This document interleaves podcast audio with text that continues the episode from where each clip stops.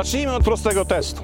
Spróbujmy postawić sobie pytanie, kim jestem. Kiedy usiłujemy na nie odpowiedzieć, odkrywamy, że wszelkie cisnące się na usta odpowiedzi, takie jak ojcem, mężem, biznesmenem, sportowcem czy nauczycielem, jakoś nas nie satysfakcjonują, bo zdają się nie opisywać nas samych w pełni. I to prawidłowe wrażenie, ponieważ wszystkie te odpowiedzi dotyczą jedynie pewnych ról społecznych, które pełnimy. W modelu transpersonalnym zaś uznajemy, że pod każdą rolę społeczną podpięta jest określona osobowość, która pozwala na czerpanie z niej odpowiednich zasobów przy odgrywaniu danej roli. Będąc więc na przykład mężem, czerpię w danej sytuacji z zasobów osobowości męża lub doskwiera mi ich brak, zaś będąc menadżerem, czerpię z zasobów osobowości menadżera. Skoro w jednej sytuacji wykorzystuję określoną osobowość, zaś w innej sytuacji inną, to musi istnieć jakiś system, który pozwala mi na przełączanie tych osobowości zgodnie z bieżącymi potrzebami. Dzięki temu systemowi, a właściwie dzięki jego prawidłowemu funkcjonowaniu w pracy mogę być prezesem, zaś z kumplami przy piwie po prostu kumplem. Jeśli zaś ten system przełączania szwankuje, wówczas miast być dla swojej żony mężem po powrocie z pracy, dalej jestem prezesem, co natychmiast powoduje konflikt.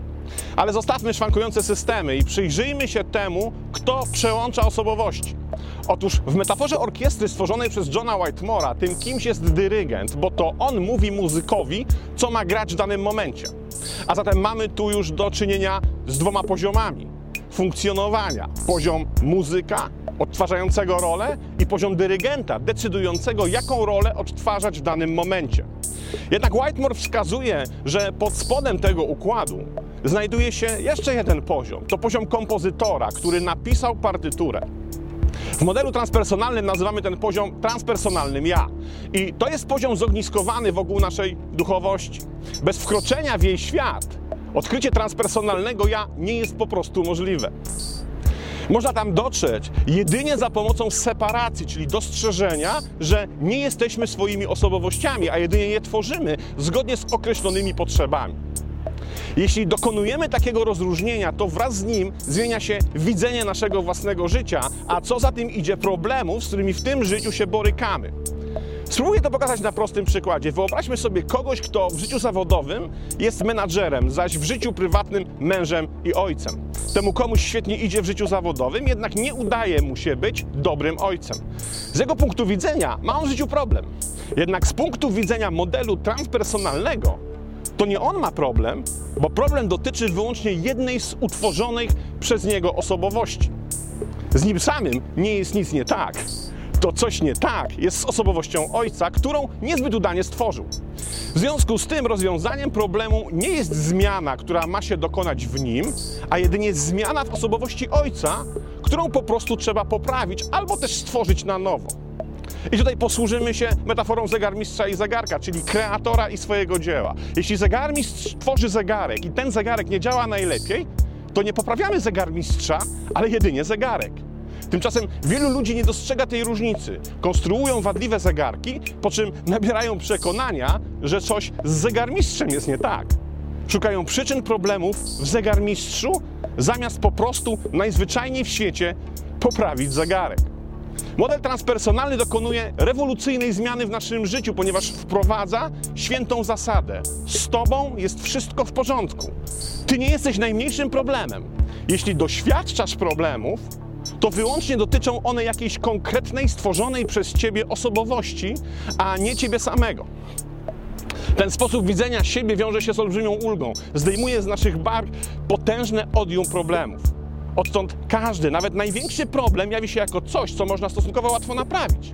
Bo trudno jest nagle zmienić całego człowieka, ale jeden jego wycinek już o wiele łatwiej. Skoro nasz menadżer jest świetnym menadżerem, to oznacza, że korzysta ze znakomitych zasobów zarządzania. Jeśli teraz ten sam menadżer zacznie budować osobowość ojca, to będzie już wiedział, że istnieje również możliwość zbudowania doskonałego ojca, korzystającego z zasobów i umiejętności podpiętych pod tę osobowość. Na takiej samej zasadzie, jak w przypadku menadżera. Bo zmienia się wyłącznie osobowość i zasoby, ale system zarządzania osobowością pozostaje ten sam. Skoro więc potrafisz być świetnym menadżerem, to potrafisz też być świetnym ojcem.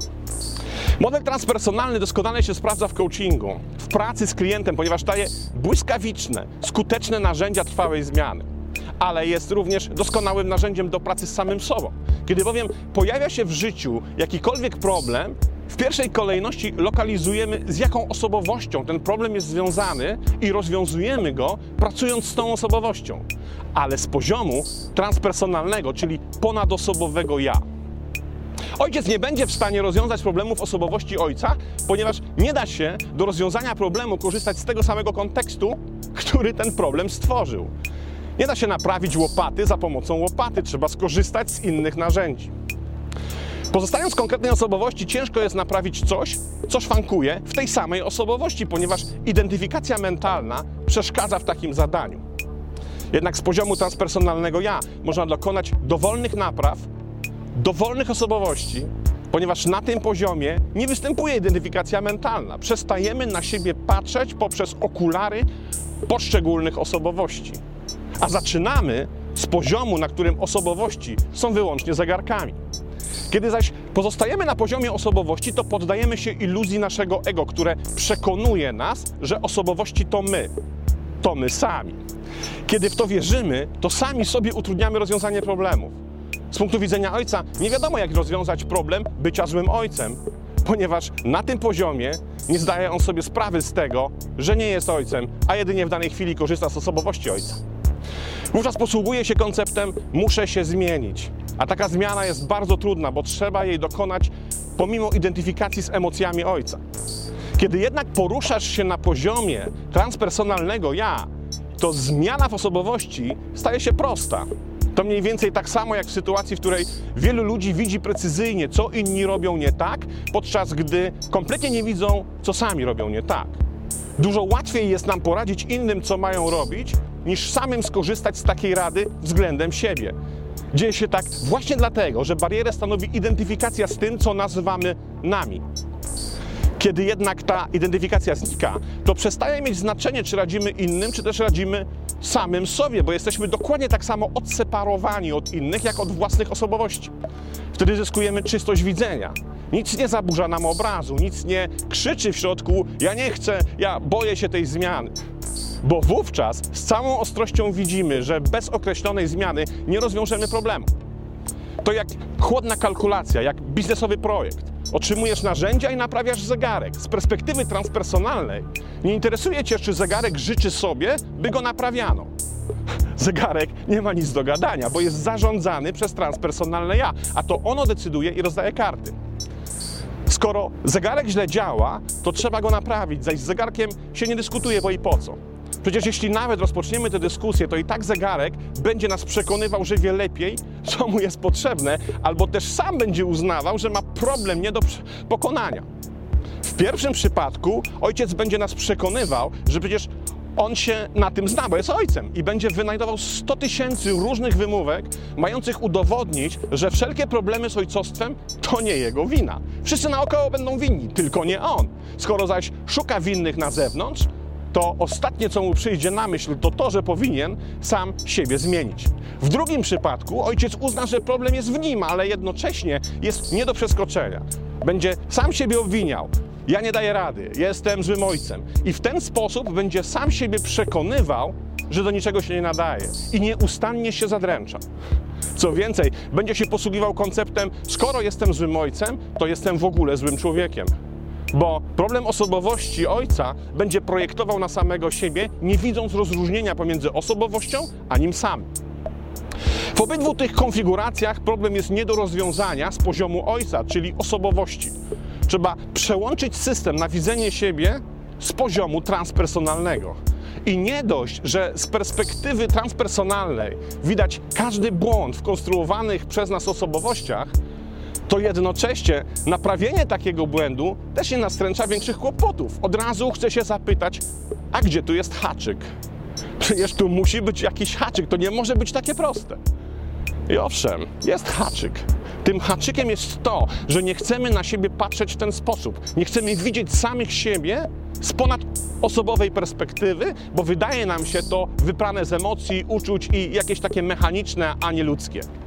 A dokładniej mówiąc, to nasze ego przekonuje nas do takiego postrzegania siebie w obawie o to, byśmy czasem ani przez chwilę nie pomyśleli, że może nam ono nie być potrzebne. Jednak prawda jest taka, że postrzegając samych siebie wyłącznie z poziomu określonej osobowości, odcinamy sobie możliwość rozwiązania większości problemów. Bo problemy, które tworzymy, są zazwyczaj banalnie proste. To jedynie my je widzimy pod postacią przepotężnych demonów. Kiedy widzą nas inni, to większość naszych problemów ich bardziej śmieszy niż przeraża. Tak samo, kiedy my patrzymy na problemy innych, mówimy często, jak on może tego nie widzieć. Jak ona to robi, że w ogóle nie zdaje sobie z tego sprawy.